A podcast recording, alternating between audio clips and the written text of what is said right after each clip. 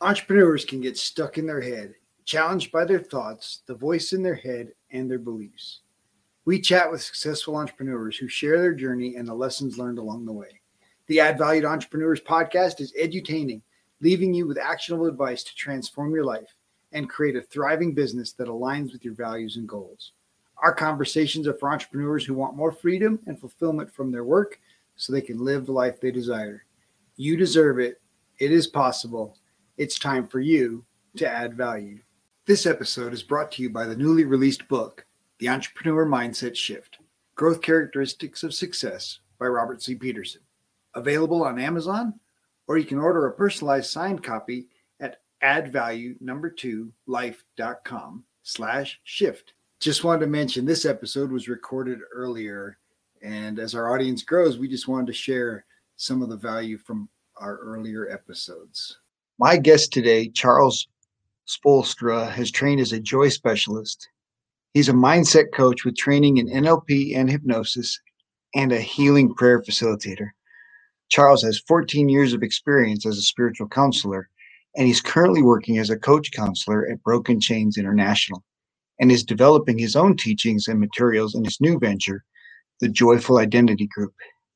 Charles and his wife, Dawn, a wellness advocate for doTERRA essential oils, live with their two boys, Leaf and Owen, and their dog Pippin in Marietta, Georgia. As a family, they love to go on adventures cycling, snowboarding, and surfing, and doing off road triathlons with friends and family. And Charles, I am so grateful that you were willing to to share with us today, and I just look forward to learning more about you, your fledgling business, and just your journey as as an entrepreneur, but also your journey as as a man. And so, um, why don't you tell us a little bit about your your your path to starting your own business? Great. Um, well, I've been in ministry uh, for since around 2006 as a, a counselor in lay ministry and kind of like a missionary working on support um, financial support from people so that I could work with people who couldn't always afford the full price. Um, and that's been a great journey. It's been really wonderful. And I've learned so many things over the years. In recent years, I've gotten into coaching and into studying hypnotherapy because I really was focused on helping people to heal and to transform and renew their minds. So those steps have all led me to realize that I want to create something of my own. And I am, like I told you before, a fledgling entrepreneur. Um, and what I'm hoping to create is really a community that's focused on joy, that's focused on helping people to shift from functioning in fear to functioning in joy. It's going to be focused on brain science, on practical exercises and skill building for helping um, married couples, parents and children, families, even um, single people or people who are dating to to build stronger relationships, to build better bonds, and to learn the brain skills that help them to do that. So I'm using every means available to uh, to help people do that, and I just really want to build something because I want to be able to help more people. That's where I'm coming is, from, kind of. That is so exciting, and and what a great um, purpose to align with your passion. I mean, those obviously joy is a choice, but but so few people understand that that they have that choice to make. Yes, yes. They live by default. Yeah, you know, we're created in such a way that our brains run on joy. That's what brain scientists have discovered. That for infants, the way they grow a human brain is by seeking the eyes and the look and the sparkle from another person, from their mother, their primary caregiver, whoever that is. And they really literally grow the front of their brain into a healthy mature human being through smiling through eye contact. And that's really the the neurological definition of joy. You you see someone else you see that they're glad to be with you and you share that energy back and forth between you so that's kind of the core of what i give to people and you can help people turn a marriage around you can turn a relationship around just by realizing that making the choice to focus on that joy and seek it can change everything. So, man, I love that. That is that is so fantastic.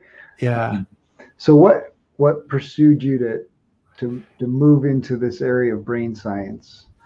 Well, you know, I was into healing and listening prayer is what I called it for a long time, really learning to connect with God.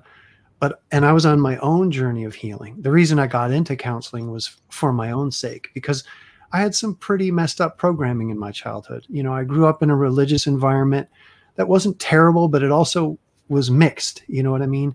There was a lot of negativity and there was a lot of shame and there was a lot of guilt. And learning to get free of that is a lot of what I started out doing as a counselor, teaching people about grace, teaching people their identity as spiritual beings. But at a certain point, someone came along who became a mentor to me. Her name was Barbara Moon, and she came to our organization where I was working. And I had quite an experience of healing, of connecting with God on a deep level and experiencing a huge transformation in my heart. Um, that got me moving in this direction of joy. At the same time, this lady, Barbara, um, she's an older woman, you know, older than my mother. And she started to teach me about brain science and how it was actually important that we pay attention to our brains and that we train them to focus on joy and to learn certain mental and emotional skills that maybe we didn't fully get as children. So I would say the big catalyst for that though was my own becoming a father. Because when you when you become a father you are entering a new stage of maturity where skills are needed where you need to be self-giving in a way you never have before and you need to not ask for anything in return. Uh, and that i think something inside me knew that that this was going to be hard and i was anxious as a dad. So i got into the journey i don't want to say it was for my kids but it was for the relationship with my kids i wanted to keep being able to influence them and help them and, and grow. But I knew I had some growing to do before them. So I, what I actually did was I went to years of training in with an organization called thrivetoday.org. And they train these brain skills. They take you in for a week and they teach you right brain skills training. And then you go home for a year and you do the exercises with your person, which in my case was my wife. So it formed our bond. And through the years of doing that, my wife and I have become, we're at the level now where we're ready to be trainers for them. We're going to go do training in Denver, actually, nice. uh, in October. We're going to be joy trainers. So wow. that journey has led me to say, well, I want to share this with people too. So I want to create my organiz- own organization that can share this joy. So mm-hmm. my name for my organization, and it's just a baby organization, is the Joyful Identity Group, because nice. I want people to realize that it's in human community that we build our sense of who we are, that we build our our identity. And if we didn't get it as kids, or whatever we didn't get in our family or in our church, we can still grow that with other intentional people now. Wow, that's so exciting! What a it is. What a, what a great journey, and, and what a great way to be used in the world, right? To yeah, to, to be influencing yeah. people. Yeah, I, uh, I, I just finished the the Big Leap by uh, Gay Hendricks, and uh, you know he his very first chapter right off the bat is asking, you know, if you could, if you understand that you have the choice between misery and happy or or joy, you know, wouldn't wouldn't you want to choose? Why wouldn't you choose? You know, happy, right? Why wouldn't you choose yeah. you know, to feel better today? like, if, yeah. And and so he starts right off with that that question, and it, it's kind of the uh, or what do hypnotists call it? Uh, the and it could be an empowering question. Well, empowering, but the when you start your session, you know what if we get the best result, you know, what would that look like? And yes. What is your outcome? Yeah. Yeah. You plant the yeah. for that outcome, and and and it's it it's so we make we make it so complicated, right? Like like you know we have all these excuses and all this history and all this pattern of of well guilt and shame and and self deprivation and and just the idea that well i don't deserve to feel that way or i'm supposed to feel bad i'm supposed to feel guilty i'm and and we set ourselves up to stay in that place rather than just say no i i regardless of my conditions or circumstances i can choose to be joyful. I can choose yeah. to no matter what anybody says to me no matter what events have happened to me I I can choose joy, and and I have that power, and it's it's simple, and yet Yes. it's so difficult to to make that transition, right? To to actually have the awareness of it, and then to actually you know start applying it in your life. is- Yes.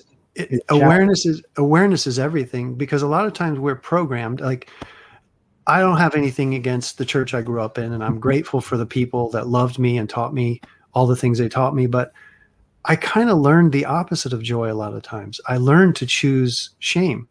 More often than not I learned to choose guilt. And so you asked that question why wouldn't you choose joy? Well, there's actually an answer to that because you've been programmed to choose negativity and I see it in, in people that I love very much, and I, and I, I just see their minds they, they they worry incessantly, or they they have a view of God even that's extremely negative. They don't know they do because they haven't awakened to become aware, you know.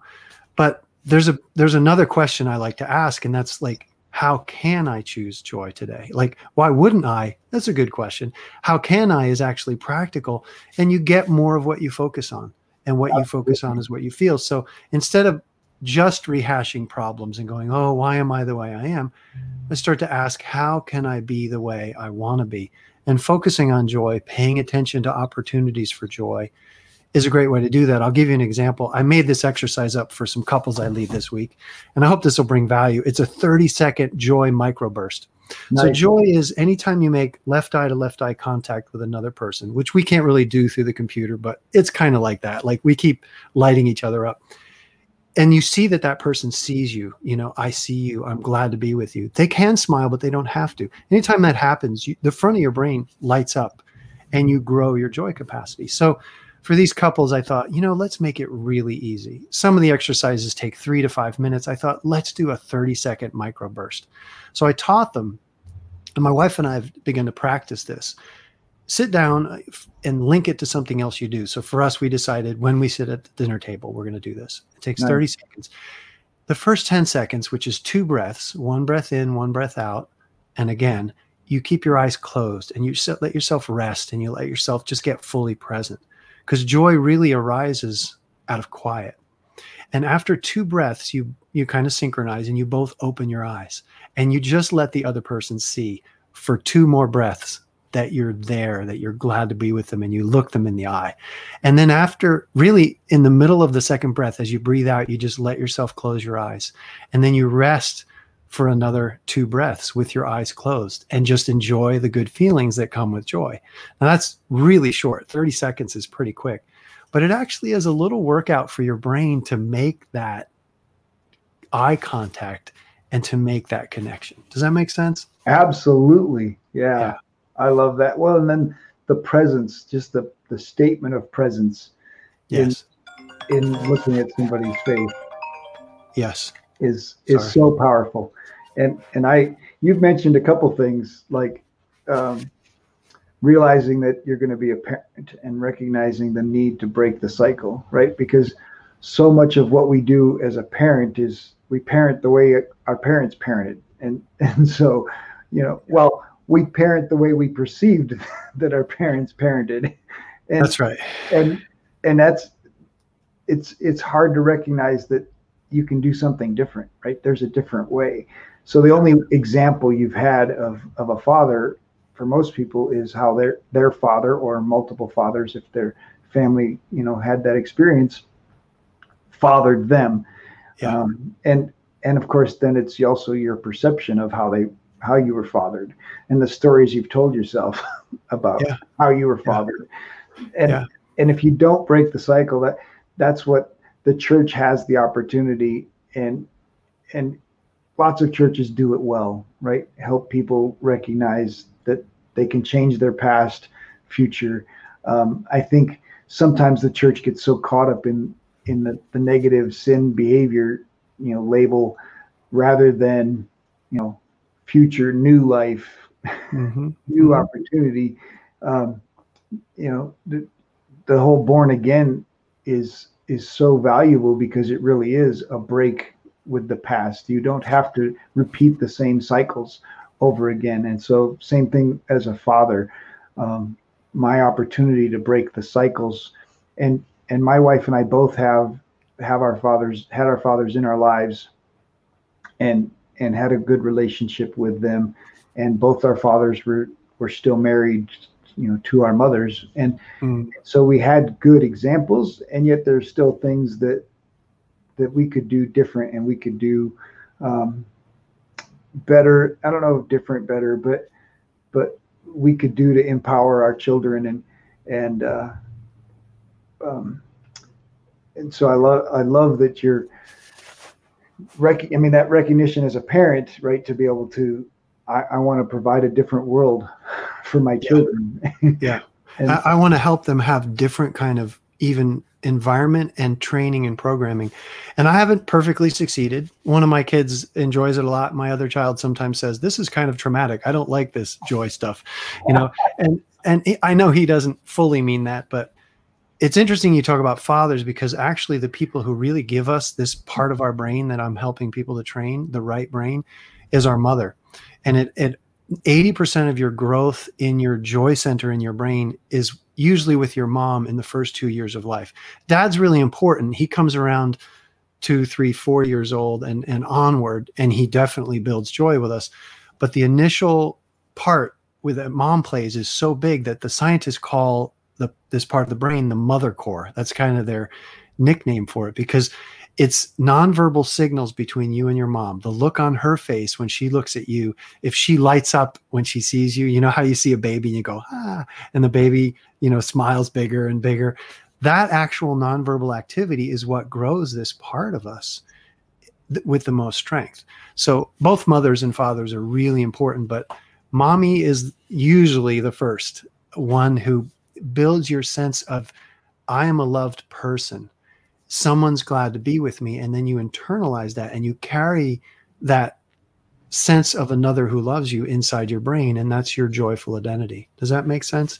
Oh, absolutely. Like, and, and, and as a, having been a father and recognizing that my wife, I mean, obviously those first two years, her yeah. role is primary, right? She's yeah. she's the food source, she's the, the joy source, she's the caretaker. Now I stepped in and and I was able to help in that, but I could never replace no the, the roles no. that she filled, and so I could fill in I can fill in spots, but I could certainly see my children attached to my wife, you know, simply because of of her role in, yeah. in feeding and in and in cuddling and caring and and yeah. so yeah that's that yeah. and i and certainly see how that and that's early brain work and so you're you're that that's that's going way back. Obviously yeah. in my entrepreneur journey as, as a business coach i i try to help people focus on you know their their upper limits right? The the upper limits that have been planted in in the same way right? And yeah. so so you're going a little deeper in so it's not just things people have been told it's actual your feelings and experiences all the way yeah. from from childhood. Um, yeah. So people really they do and in a bond with a trusted partner like a spouse or even i've seen people do this with their kids or even a really close friend you can reprogram that part of your brain to be more secure in the way it bonds with people because our bonding our relationships is really what makes business work businesses don't run on just practical things. Those are important. They actually run on morale, connection, vision, relationship. There's a great book called Rare Leadership by Marcus Warner and Chris Coursey that covers a lot of the places where brain science meets business organization and how leadership works. And it turns out that developing this part of your brain and actually doing the practices with sharing joy changes the way you do organization, the way you coach, you know. So it it's there's some pretty cool stuff. You know, there's a lot out there about EQ in business, emotional Certainly. intelligence. And this is sort of that, but it's it's like emotional intelligence meets attachment theory, if I could say that. It's like how do we humans develop a healthy relational brain and how can we do that best? How can we help people do that? So a lot of wow. times there's a lot of times there's holes in our own experience. Like just for example, like if your mom was feeling insecure or depressed during the six to nine months, the first six to nine months of your life, that's a huge trauma, believe it or not. And it's something that needs to be healed and dealt with and almost like rebuilt through relationship with other people. It's not not easy to solve, but it, it's important to recognize that it's there so that you can remove obstacles to to moving forward in a healthy way. Wow. Yeah. Yeah, that's that's impressive. Like, I mean, it, obviously, helping people build relationships and, and like you said, in business, relationship is everything. I think It is. um, We talk a lot about connection and the values, the value of connection, and now you're taking connection even even a step deeper. Um, Yeah. I'm a firm believer that the brain is is a like uh, Napoleon Hill would call it a radio, right? Like it's it's a sender and a receiver, and Yes. it's sending out it's sending out communication and it's receiving communication anytime you enter a room, anytime. I mean, I think it it's doing it. I believe through you know our connection to the Holy Spirit. You know, yes. they Napoleon Hill would call it the ether, but essentially there's there our brain signals are are traveling irregardless of distance, and so it's uh it's super super powerful and and to understand that that can be reprogrammed and that that can be um, programmed to be doing sending positive vibes and Yeah. and, and making positive connections. I mean that's that's so Yeah. powerful. Can I Um, pick that up for a moment? Because Absolutely. that's that's really at the center of what I do as well. I don't broadcast this to everyone because I want people to feel welcome no matter what they believe or don't believe. I'm I'm not just a Christian thing. I want to I'm actually really interested in all of the different places that people come from. And so I have no trouble calling it the ether, if you will. But I really do believe our brain is a receiver of non-local consciousness. You know, as someone who's brought up Christian, I go, well, that's spirit, God's spirit. And we're meant to have a secure bond with the love that surrounds us and fills us. And everyone actually has that, but we don't always know. It's like our receiver is not working properly. So, for, for example, one of the things I do with people, the easiest way to get connected with God and to hear God is to just enter into a state of appreciation. And appreciation is gratitude on steroids. That's how I say it. Appreciation is gratitude plus noticing how it feels in your body when you think about this thing that you're really grateful for. So, um, you know, you think of just take a minute to think of like one of your favorite places you've ever been in the world and just a beautiful experience that you had there and put yourself into that place in your mind, see it, feel it from inside your body, start to notice the good feelings that happen in your body in relation to that place and that experience and maybe even the people who were with you there you enter into that and all of a sudden you've you've begun to light up the part of your brain that is the communicator with god and with people. You've lit up your relational circuits um, i call them um, the front of the brain and when that's lit up everything feels more creative focused um, flexible there's a lot of freedom and you feel what you're feeling and you feel what other people are feeling. And you you can even sense what god's thinking what god's feeling when you light that part of you up. So i spend a lot of time and one of the things i'm going to build out to begin my business as i'm working is a course in appreciation. How to do that and to connect with your true self if you want to call it that with your spirit with god. However you think of that you can connect with the ether, if you want to use that language, and begin to download and receive the love and the joy and, and the creativity and the energy that you need to do what you want to do in your in your life, you know. Absolutely. And that is so fantastic. I always we talk about gratitude a lot and and I like so I like appreciation that you're taking gratitude to It's another the level. next level. It's like gratitude plus a body meditation on what that gratitude feels like in your body and just multiply it 10 times. I mean, we double that gratitude, triple that gratitude, you know, feel it. So fantastic. I I always teach, you know, the quickest way to change your vibration, the quickest way to change your attitude, right? Yeah. Is is gratitude. Like it Yeah. it it doesn't require any any effort at all to take a minute and say, gosh, I'm I'm grateful for this and this and this. All right. And that and that Mhm. changes, right? Changes your vibration. And so I like that you're sharing the idea of appreciation where not only do you take the time to be grateful for these three things, but then what is the feeling that that evokes within you and actually Yeah. actually being aware of the feeling and and and really putting your your focus on that. And so that's just so powerful in changing attitude and so powerful in recreating that connection. Yeah, gratitude takes practice. Like I've, you know, I didn't get into counseling because I was all happy go lucky and I am a joyful person, but I also struggled with depression and anxiety my whole life. So learning how to shift my state from depression or anxiety into a state of gratitude has been a, a lifelong pursuit. I, I listened to Tim Tim Ferriss interview with Tony Robbins years ago, and there was an eight minute segment that was a, an appreciation meditation. And Tony is actually quite a good hypnotist. He doesn't advertise that, but he's he's really good. And and in eight minutes, he took you from a stressful situation in your life through three or four things you were deeply grateful for. He fully associated you into gratitude. And then he brought you back to the situation that was troubling you and asked your heart, what do I need to remember? What do I need to know about this? Well, I took a recording in that in the midst of struggling with depression, and I I would use it, and it would shift me every time. You know the the the rhythm of it, the pacing, and I would just I still use it to this day. And I want to create things like that for people. You know, I don't think I'm Tony Robbins, but you know, be fun to to share that kind of energy with people so they can make the shift. It's not always easy to do alone.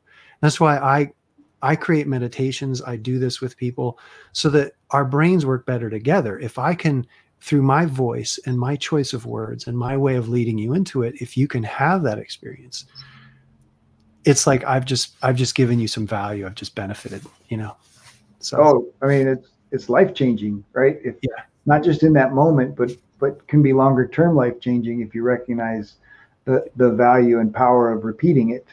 Yes. And, and continuing. Yeah yeah. So my my appreciation reset is this. You you where the way you grew up in your home set your thermostat in your brain for a certain joy level. And whatever the joy levels were in the home is what your brain expects now for your joy level to be. So if it was pretty low joy, if it was disconnected, you could be you could have been in a very functional family, but they just weren't re- as relationally connected. Well, you can reset that thermostat in about 30 days if you do appreciation 3 times a day you start to set your brain to notice the good stuff and to really enjoy your life. So I did that and I've never stopped. I just kept doing appreciation. I want to stay in that beautiful state all day, every day. And when I'm out of it, I just go, okay, I want to get back in that state, you know? Right. Absolutely. Well, and I think that's not uh, joy is obviously, I think joy is foundational to the others, but we, we have a, a limit, a therm, I like the thermostat idea because we have an upper limit on our relationship ability. Like we have an upper limit on, you know, say I'm a I'm a six and you know my wife's a ten. Like that's too far, right? Yeah, it's too big of a gap to close. But um, we have upper limits on our beliefs about money and and success and and all of those things have been pro- pre-programmed.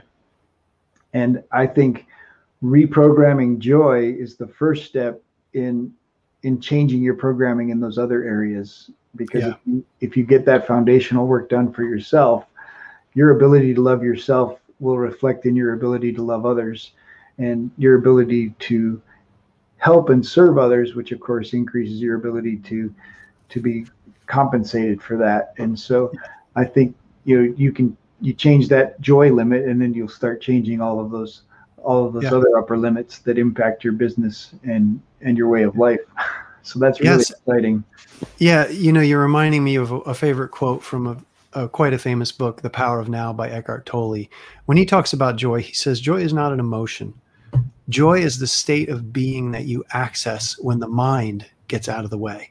And that the the limits you're talking about, the self-limiting beliefs that we have are just mind stuff. They're just what we were handed by whatever culture that we grew up in and the culture we live in now. But when you take that limit away and you enter into what what Tolle in his quote he just calls it being. Joy is the state of pure being. Now, to me, as as a Christian, and I think Eckhart Tolle is very aligned with what the Bible teaches personally. Um, I think of my favorite one of my favorite Bible verses. It's Psalm sixteen eleven. You lead me in the path of life. In your presence is fullness of joy at your right hand are pleasures forever. So I think, well, that's sort of the baseline of who God is and what reality feels like. If I'm experiencing something different, I'm just limiting by my mind and my brain what I think reality is. But Tolle is saying, no, when you dig down and you get quiet and you let the mind kind of do its thing and, and you get to oh, what they call awareness, you become aware of this joy that's just always there. It's not just a feeling, it's a state of being. So for me, that's that's the spiritual side of what I do. I don't push that on people, but I do say, hey, you know, if you want a foundation for these practices I'm sharing with you, reality is joy. That's what it means to know what this universe is about. And it's a friendly universe. Everything was created to bless you and to be for you, not against you. You know. Oh, that's so that's so powerful. I I spend a lot of time helping clients see that if God's given you a dream, that He's fully equipped you and resourced you to to to fulfill it, because yes. because He's a gracious and loving God, and he and he and He wants the very best for His children, and and whether you believe that's God or the universe, but the universe is on your side, right? Like all of the resources are available for you to accomplish exactly what you want when you're in that place of serving others, putting others before yourself. Yeah. And and that's such a so, so great. And so obviously the church background, we talk about character in the relationship of of sin and grace. Um, in the in the business world, I, I still believe character is is necessary, right? Helping somebody develop their character. Yeah. To the point of this this level of awareness and, and understanding, right? Um, talk to me about your view on character and, and its value in yeah others. Um, to me, character is what you do automatically without thinking. It's what you have been programmed to do, and so I'm not going to claim to have perfect character. I still have a long way to go so, character is the habits you've developed over time, and habits in your brain are um, they run 200 times faster than conscious thought. They're hardwired in. You do them without thinking. So, if someone confronts you in the street and you get all hot under the collar and attack them, you didn't think before you did that. It just happened, right? Um, character is what your people and your community have trained you to do and to be like. So I'll give an example of of what the kind of character I want to train into me and the people I serve and my kids. We are tender towards weakness. That's a that's a character trait that that I think is a superpower. It's not the knee jerk reaction of most people. Um, biologically, physiologically, we usually pounce on weakness. We get predatory when we see someone who's weak, whether that weakness is them being angry because they're afraid or them being um, withdrawn. Any of any display of a lack of character is weakness. And even in the church, we tend to pounce on it. We criticize it. We try to fix it rather than treating it with gentleness and um, moving into training that. Does that make sense to you when I say that? Yes. yes. So, so tender towards weakness. If you if you if that's your character trait one of the ones you're going for then you have to see your god as a shepherd not as an angry judge you see. But in the churches i grew up in it was sort of mixed. It was like god loves you but he's going to whack you you know if you don't get it right. And great book i read a couple years ago by a friend steve McVey called beyond an angry god really set me free of seeing god that way. Because how you see god is how you tend to reproduce in your own character. So I've had to go through a transformation in how I see God and how I see me. You know, I don't use the term godly character with people I work with or in, in myself. I'd, I'd rather talk about programming. Your character is your programming. Sure. Your identity is something completely different. Your identity is, I, I want to say this, it's foundational. Your identity is who you are in Christ. Um, and it means that you're a conscious being created from love to be loving. Your character is how that gets expressed in your behavior. And so that's is it programmed into your right brain? Now, most of us have some crappy programming. We just do. Oh no, so, our culture, our culture and the church, right? Yeah. So our our culture pretty much, especially American independent spirit, um, mm-hmm. you earn you you know you work you got to earn your way yeah work and earn you work and earn right you do good, you get rewarded. You do bad, you get punished. And that's and it. Right? So it goes it goes right along with that angry God. I know um, my parents' view of God it was very interesting. My my mother lost her mother young, and her father was uh, an abusive, angry drunk, and and so for my mother to see God as father, there was a, an identity crisis there. Oh yeah. And then my and then my father was always raised that same way that you spoke of. Um, you know, God hates you. You're just a little sinner. You know, you, you're, you know, God God doesn't want little boys like you. Um, and Yeah. and so um, compassion, the compassion of Christ, the the the love of Christ, and helping people really. I I worked really hard with my dad to help him understand grace, um, Yeah. and and years of work to to help him believe. You know, it it just he had a terrible self esteem his entire life because of because of the way his parents treated him, and and he had a he, he was guilt driven to go to church rather than Yeah. longing to go to church because he was learning more about this this loving God that that wants the best for him and Yeah. and so so i i understand how that programming is so so powerful and not to say that i've got a handle on it but i definitely understand um, helping folks transition from old testament god to to what jesus did and and the reason jesus did it was to to make that transition right and Absolutely. for business people it it's it starts out i and and they all balk balk at it um i i basically you know who are you holding resentments against who do you have regrets with and who do you want revenge on Yeah. and and i need to help you understand the power of forgiveness for themselves not not a conversation with that other person i don't i don't care if they ever see him again do anything with him Right. again i to let it go from themselves. i care about what's happening here yeah. um, and one of the early steps with all of my clients is that work right there because their business decision and all their business choices are being impacted by all of those strings of regret, resentment, revenge, and and all those broken relationships that they have to let go of. Mhm. And it's hard for people like, oh, I just do my business and this is what I do and this is how I get paid and, and I just want more clients. It's like, trust me, if Yeah. we do this work, good things happen. Um, Yeah. Make better choices. We will be right back after this short break. This episode is sponsored by the newly released book, The Entrepreneur Mindset Shift Growth Characteristics of Success by Robert C. Peterson. Available on Amazon, or you can order a personalized signed copy at addvalue, the number two, life.com. Addvalue to life.com forward slash shift. If you enjoyed the show, please like and subscribe, leave a review, tell your friends. Welcome back. Let's get back to more greatness. Yeah, you know, we attract what's inside of us by default. And when we're running on autopilot from, you know, thank you for sharing about your parents. My parents are not much different. Actually, I think my parents are right now in their 70s going through the throes of a of a I hope an awakening and a revolution. They're suffering right now because of the lack that was there with their parents. You know, we go through life thinking, "Oh, I'm fine. I know about grace. I know God." And that's true in our left brain. We've learned the information. But for the the change to happen in our character, the electrical charge of the trauma of what you just talked about has to be freed from our right brain.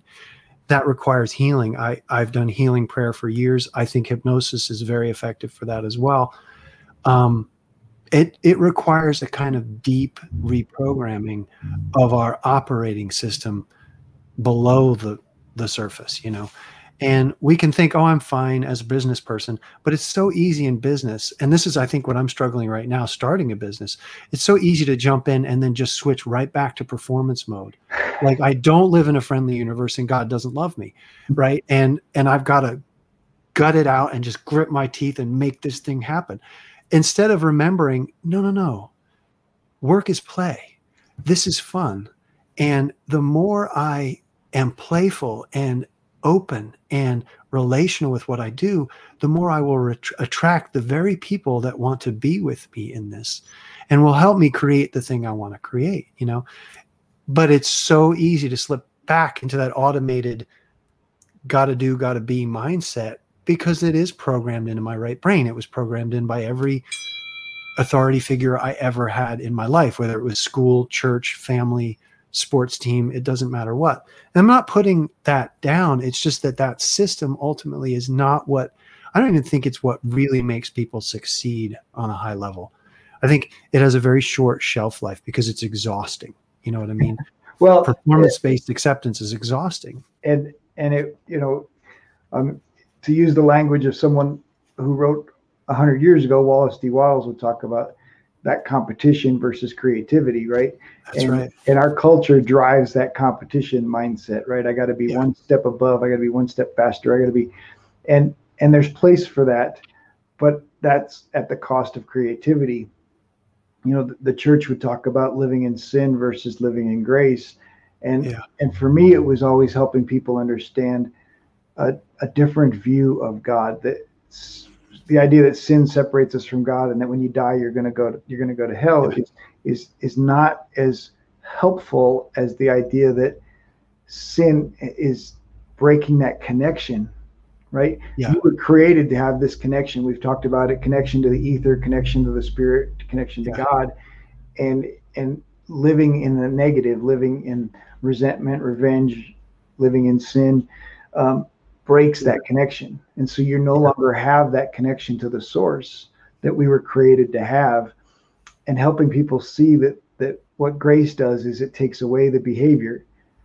That's why grace is so different and so hard for us to understand because Yeah. it's not behavior based Yeah. it's the exact opposite of behavior based and it restores that connection um, with god. So so the death you experience isn't isn't a physical death it's the death of that connection and It's a psychic that psychic thing. yes Yeah. restoring that connection um, and it's so challenging for people to to change their view of this scales right the I know, I know. good and bad good and bad you know and as long as i'm doing more good than bad then i'm doing okay but yeah, we're not that's we not don't what it. it's all about it's about taking No. that scale completely out of the picture and and god's telling us that i love you no matter how you behave That's right.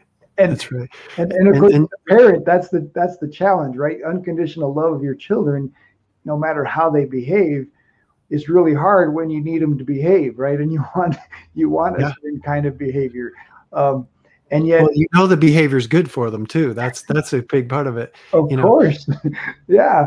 But Yeah. but I love them, in, and and of course, you know, my son and both my son and daughter had pretty negative experiences that you know the church looks down upon or what whatever. And and and with my son my initial reaction was was was anger and words that i regret. And but i quickly recognized no wait we've got this.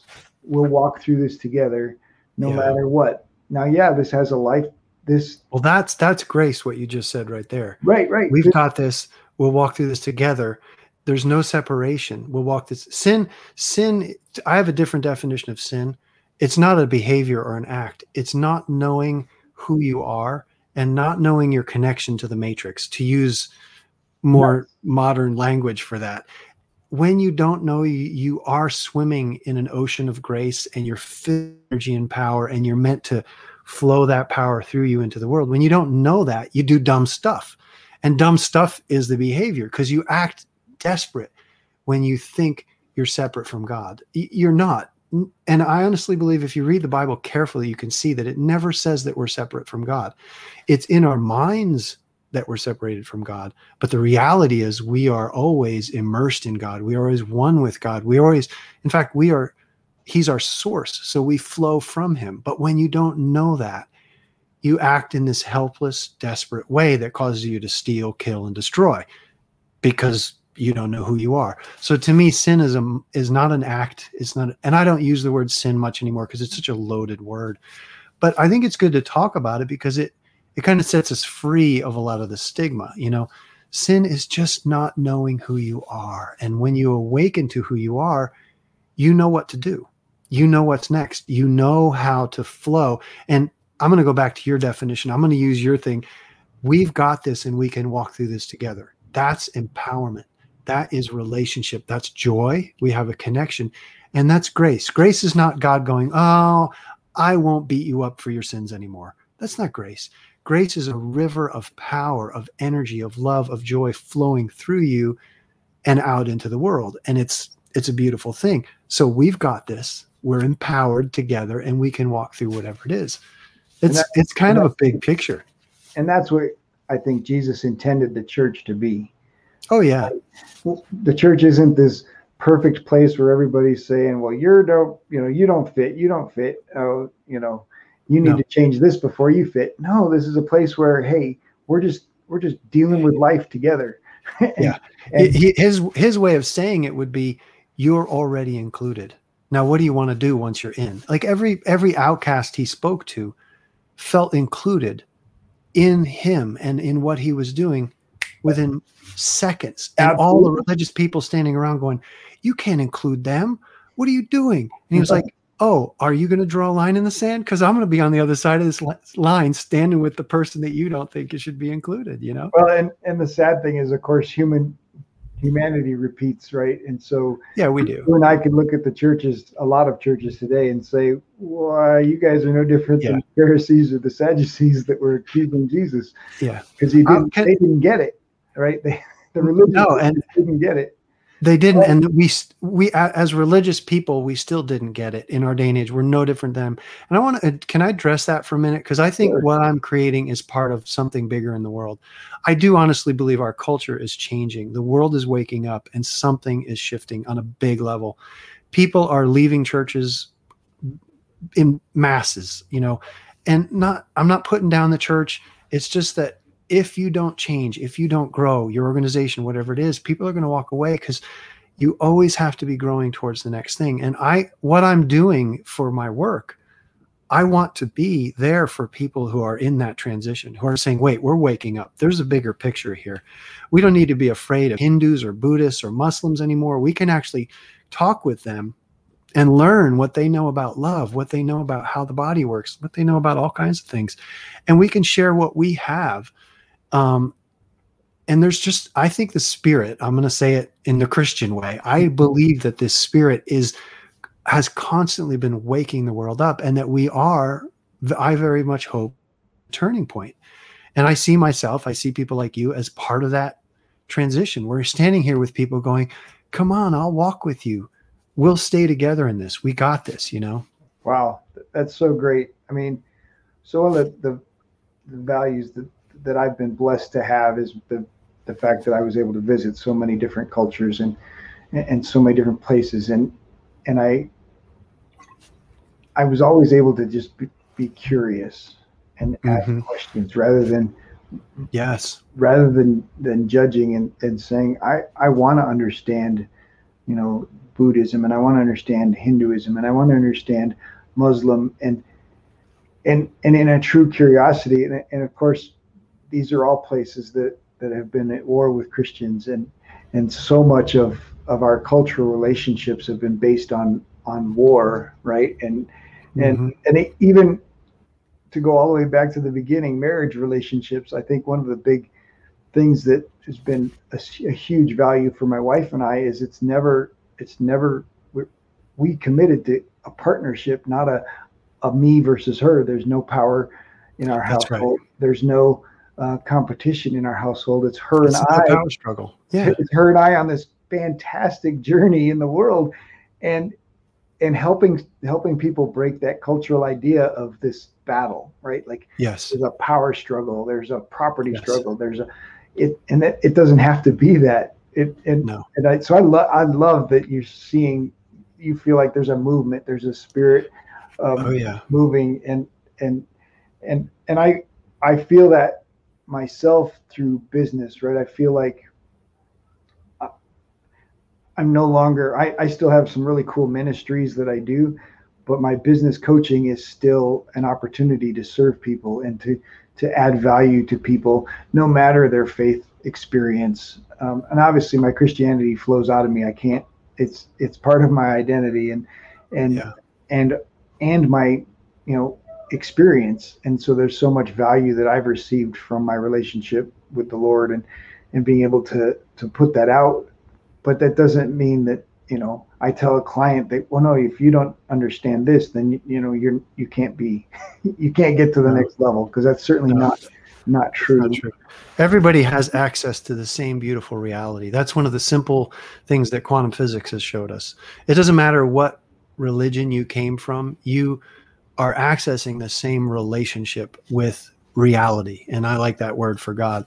Can I go back to something you said though? Um, the difference between mutual mutual relationships and sort of power struggles and just talk about that for a second because Sure. a lot of what I do is helping people move from from what I call child maturity. Children tend to well because they have parents they expect the parents to do everything for them and that kind of is the way it is um, and so it's not a truly mutual adult relationship because the parent if they're mature enough is going to give emotionally to the child and and physically in all these different ways without expecting the child to give in return because they're a child they're still learning.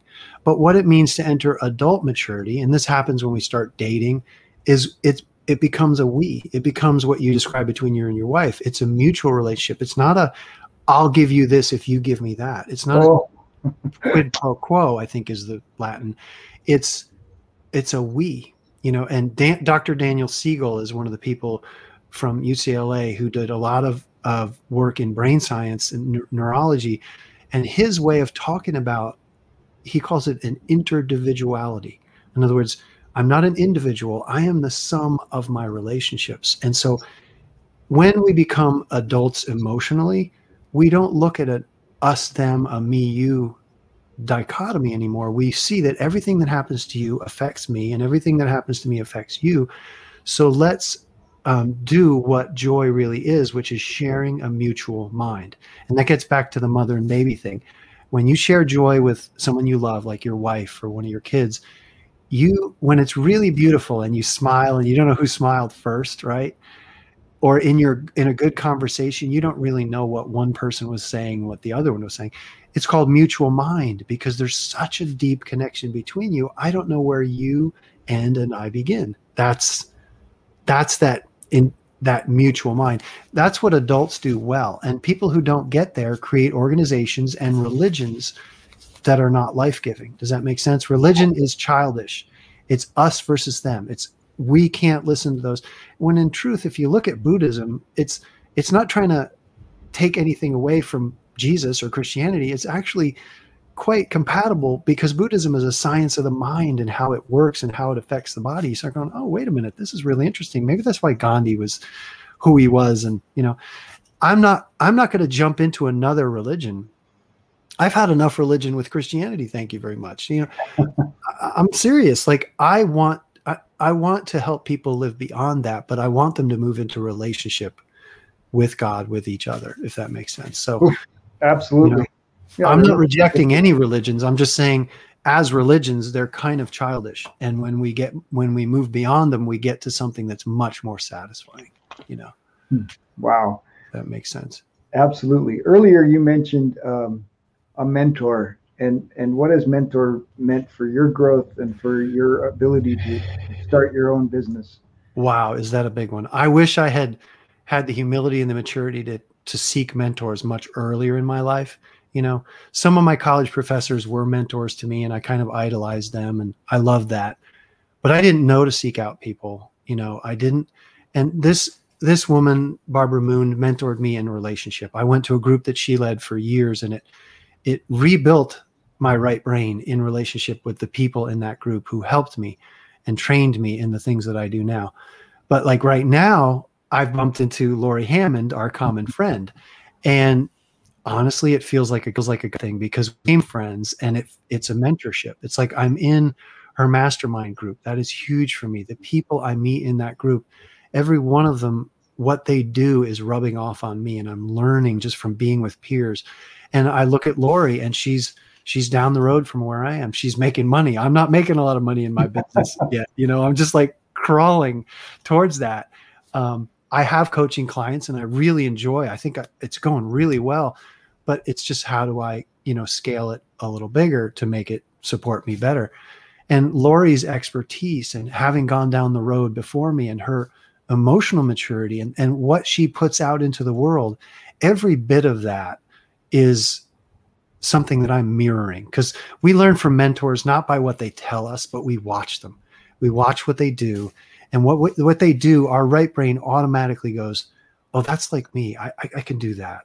Maybe not perfectly, or maybe not exactly the way they do it, but I could do that." And then you you mirror it, and and so that's to me, mentoring is modeling, and it's a beautiful relationship. I don't know how I got so lucky to bump into Lori and and get this mentoring from her, but I'm I'm extremely grateful for it. You know. Well, I I feel as strongly about my relationship with her and and uh, and her and I got to meet. We actually met at an actual networking breakfast and uh, oh, okay. sat next to each other. And at the time, three years ago, it was like a hypnotist. That's a job. you can do that for me. But but in my in my coaching journey, I I had my mentors were had studied NLP and my mentors had studied yes. hypnotism, and so yes. so I was like, oh, I'm I'm calling her, and like yeah. like and and we just connected. Like she's she is she is amazing, and um, yeah. my dad and I even tried to help her with like her dad's her dad's RV that was parked for 20 years and needed to move and i said i'll go take a look and see what it needs so you you know that somebody's not ripping you off and now that's a true friend right there. I'll help you with your RV. yeah. Well, and, and it and it was I mean for me it's something to do with it was something to do with my dad. So my dad's in his 70s as well and and yeah. we just connect on, you know, backyard wrenching on on cars and so it's just yeah, it's just something You're the so, kind of person I like to have around. I don't have enough people like you in my life. I, I keep telling my wife that the business has to be big enough for me to pay somebody to fix the cars. That's yes. Oh boy. that's where we're that's where we're going. So I like that as a goal. That's good. I'm a, I'm going to throw you a curveball. So good. What was what what was your most memorable date? With my wife? Yes, I hope. Oh wow. yes. So my wife and I are 10 years apart and we met around 96 during the Olympics in Atlanta.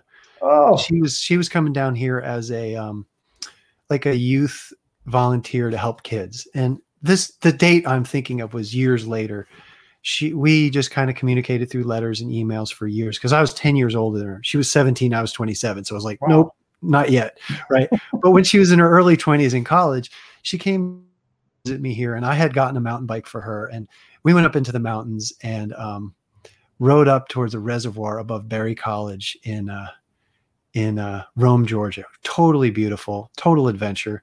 You know, part of it was trespassing on land we shouldn't have been on, but it was really fun.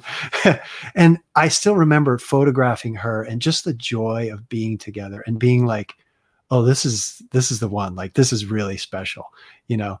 And so, yeah, that that probably was it, that's a, a date that she might not think, well, that was a date, but it, to me it was, you know, we're doing this adventurous thing. We're out in the woods. She was trying something new. It was hard for her, you know, and I'll just, I'll say it's memorable because I go back to it as a moment of appreciation in my memory again and again. I see the beauty of her and of that moment of, and a transition from kind of I'd been engaged before twice before that and I was in my late 20s. And so it was like this magical moment of discovery of this relationship and I still look back at it and remember it. So that there's my answer on that one. That's great. I I love that. It it's just uh it's fun to uh change things up a little bit and it so, is.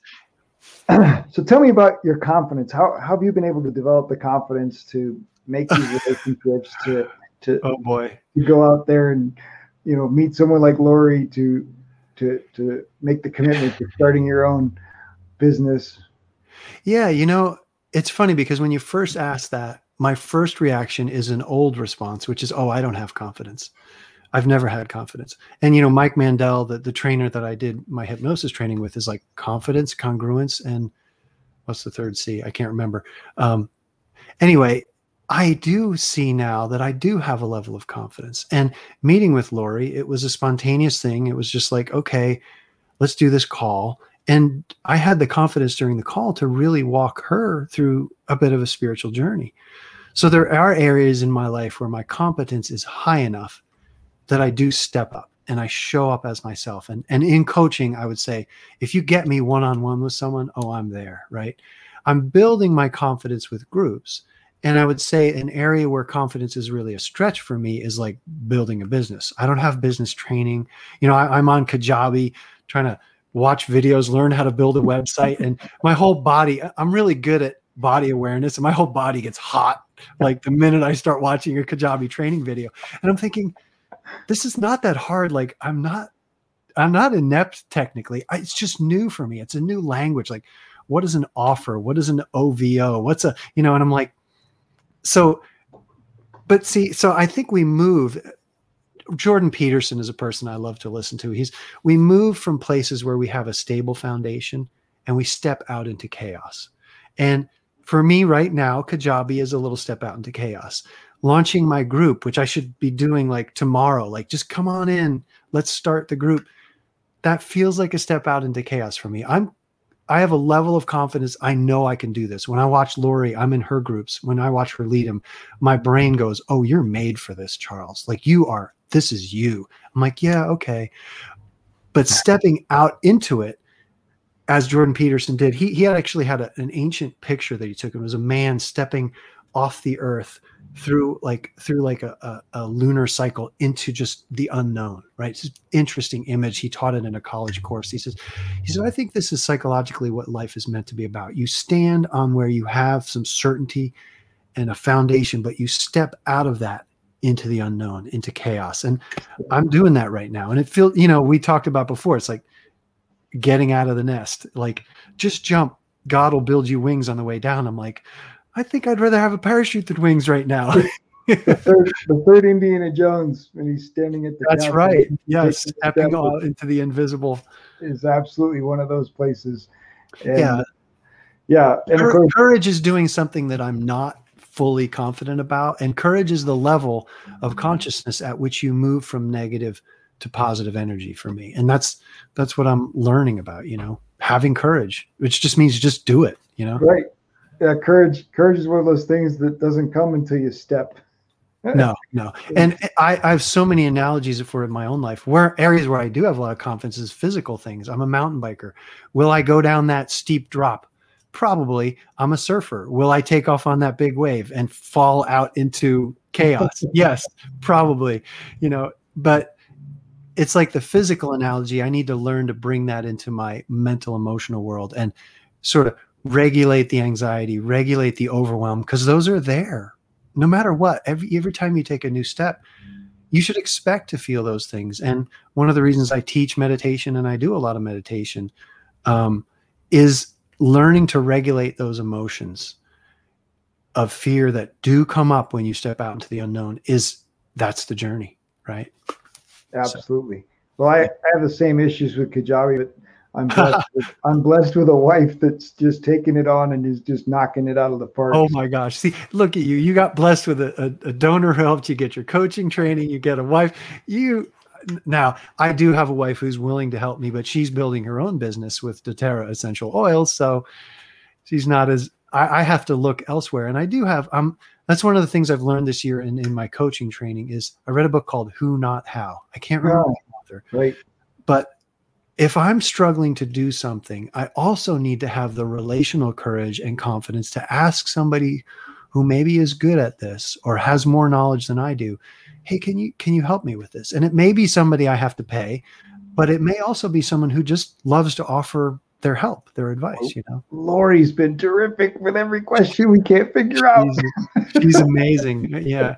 You're encouraging me to ask her more because she does. She answers my questions too. She just sends us a loom video. Do this and this and this and this and this. There you go. I think what we need to learn is that people with knowledge, it's not a burden for them to share. They like oh, sharing their knowledge, you know. Absolutely and yeah. it's a joy. It, it, really is a joy to share what you have with other people. And in my business i mean one of the things i haven't learned yet to be good at is how to turn a profit make money. But it's like i want to give everything away you know? I love giving my knowledge and, and the value i have away but learning to actually assign a value to it and say yes i want to receive what Lori calls notes of appreciation, which is dollar signs. Right. I want to receive that so I can make a living doing this. And in Tony Robbins' language, the better you get at this, the more people you can serve and and make a bigger and, and it really the more money you make literally help allows you to serve more people on a higher level i never saw that before in ministry i was way too short-sighted with that like i could have served a lot more people if i could see and it's okay to give it away but it's also okay to really find a way to make it profitable so that you can serve more people and and that's satisfying to your heart and you know, god will honor god will honor that transition um, oh yeah, it's, it's made, the way God works. I made the same transition, right? For me, I've always given away counseling, especially because my yeah. prime counseling was never my primary role, but I was always paid. So I always had a, I always had a salary. So counseling was always free. Like, yeah. So I always counseled couples and marriages, did mediation, and you know, I'm I'm fully, I'm a fully certified Christian mediator. Um, and did all of those things for free. And so for me, I had the same transition, right? how do I how do I charge somebody you know a hundred dollars an hour? How do I preached I preached for free to you know 500 people right as part of my salary, but now I'm going to go do this company speech for wait I'm going to charge a thousand dollars for an hour. Okay, yeah, that's right. wow, and you put it out there like you know yeah. I I even asked my wife, so how much should I charge for this? She's like thousand dollars. I'm like okay. yeah, that's, I mean, that's a big transition. Asking for what we're worth and knowing we're our worth and valuing what we're putting out in the world is huge for me. And that's a spiritual journey because I had a God growing up that saw me as worthless. I'm just going to say that that way. Okay. The idea of original sin and everything that went with that and the culture taught you you're worthless until you receive Jesus. And if you receive Jesus, then God will let you into heaven. Well, that's crap. That's not Christianity. It's what most people think it is, but it's not, right? God actually valued you infinitely from before the foundation of the world. And Jesus coming and dying for you was just a way of him proving your worth to you. Okay, now I'm preaching. I got to back it up because this is actually, I mean, my point though is that this is about business because when you know that you have infinite worth within yourself, anything give to anyone else is just an expression of that infinite worth, right? But at the same time, you can highly value what you give to other people. You can realize that what you're giving them is is pure gold. You know, Jesus says, "Don't cast your pearls before swine." Maybe as business people, we need to realize that and say something like this: If I charge 100 200 dollars an hour for coaching, um, or even more, some people charge more than that the people who come will be highly valuing what they get. And what they're valuing is not just my time. I am giving my time. What they're actually valuing is their own transformation. Absolutely. That's the way I've learned to see it. Wow. And you can't even put a price tag on that. Like if you didn't do that $5,000 coaching training, I mean, it was probably worth more than $5,000 because it's got you on a whole new path of life. How do how much do you value that you know? Or with a married couple that i'm teaching about joy you know? If they come and it's free will they do the homework? Maybe maybe not. Probably not. Most people don't. Right. If they come and they pay a lot of money and they realize we are going to make this transition we're going to invest in our marriage then they won't just invest the money they'll invest the time the energy into really making it you know worth what they're paying for it. That's when the real transformation comes when they do the work you know? Absolutely. And and it's true. If you don't value it how can your clients value it? Yeah and if you if you don't value it to charge for it they can't value it and then you're not helping them. Because right. the higher you value it the more they'll value it and the more transition. This goes back to a simple principle in hypnosis which is hypnotic prestige. I'll talk about people in our culture who have hypnotic prestige if a doctor tells you you have cancer and you believe him and you've got six months to live you'll probably die in six months. Why? Not because the cancer killed you, but because the doctor, which you totally believe and trust, told you that. And on his authority, your body goes into this. Now, other people might believe differently about that, but doctors have incredible authority and hypnotic prestige. Well, if you're a coach and you're just kind of like giving your services away, when you tell someone to do something or to change something, do you have any of that prestige? Are you going to be able to help them make the shift?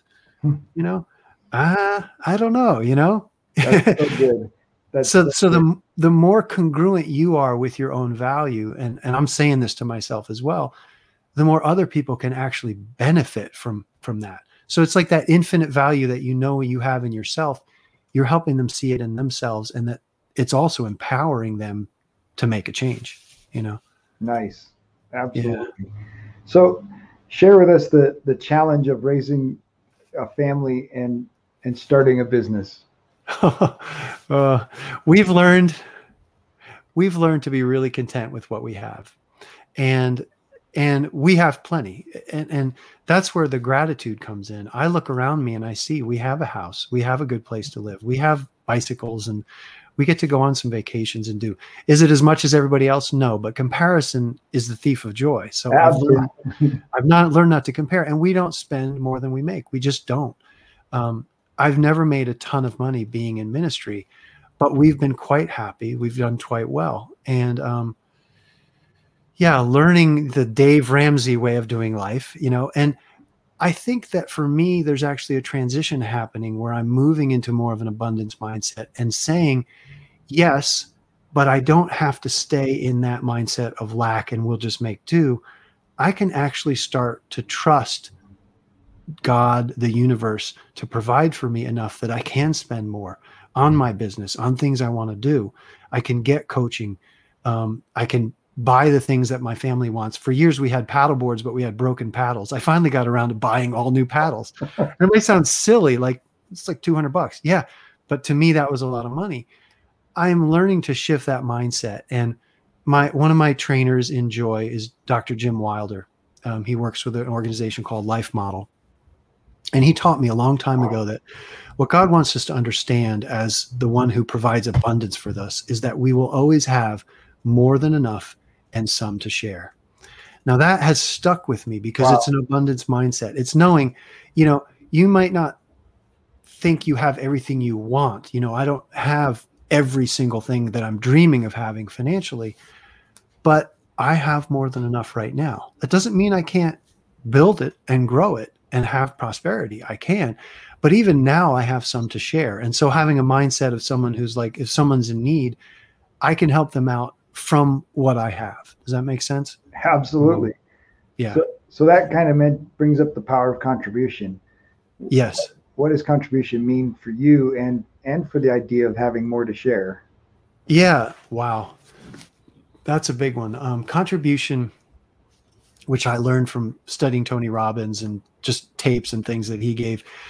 It's one of the highest spiritual needs. Um, we all have the need to grow continuously, which I'm growing a lot right now because I'm doing things that I don't even know how to do, which is cool.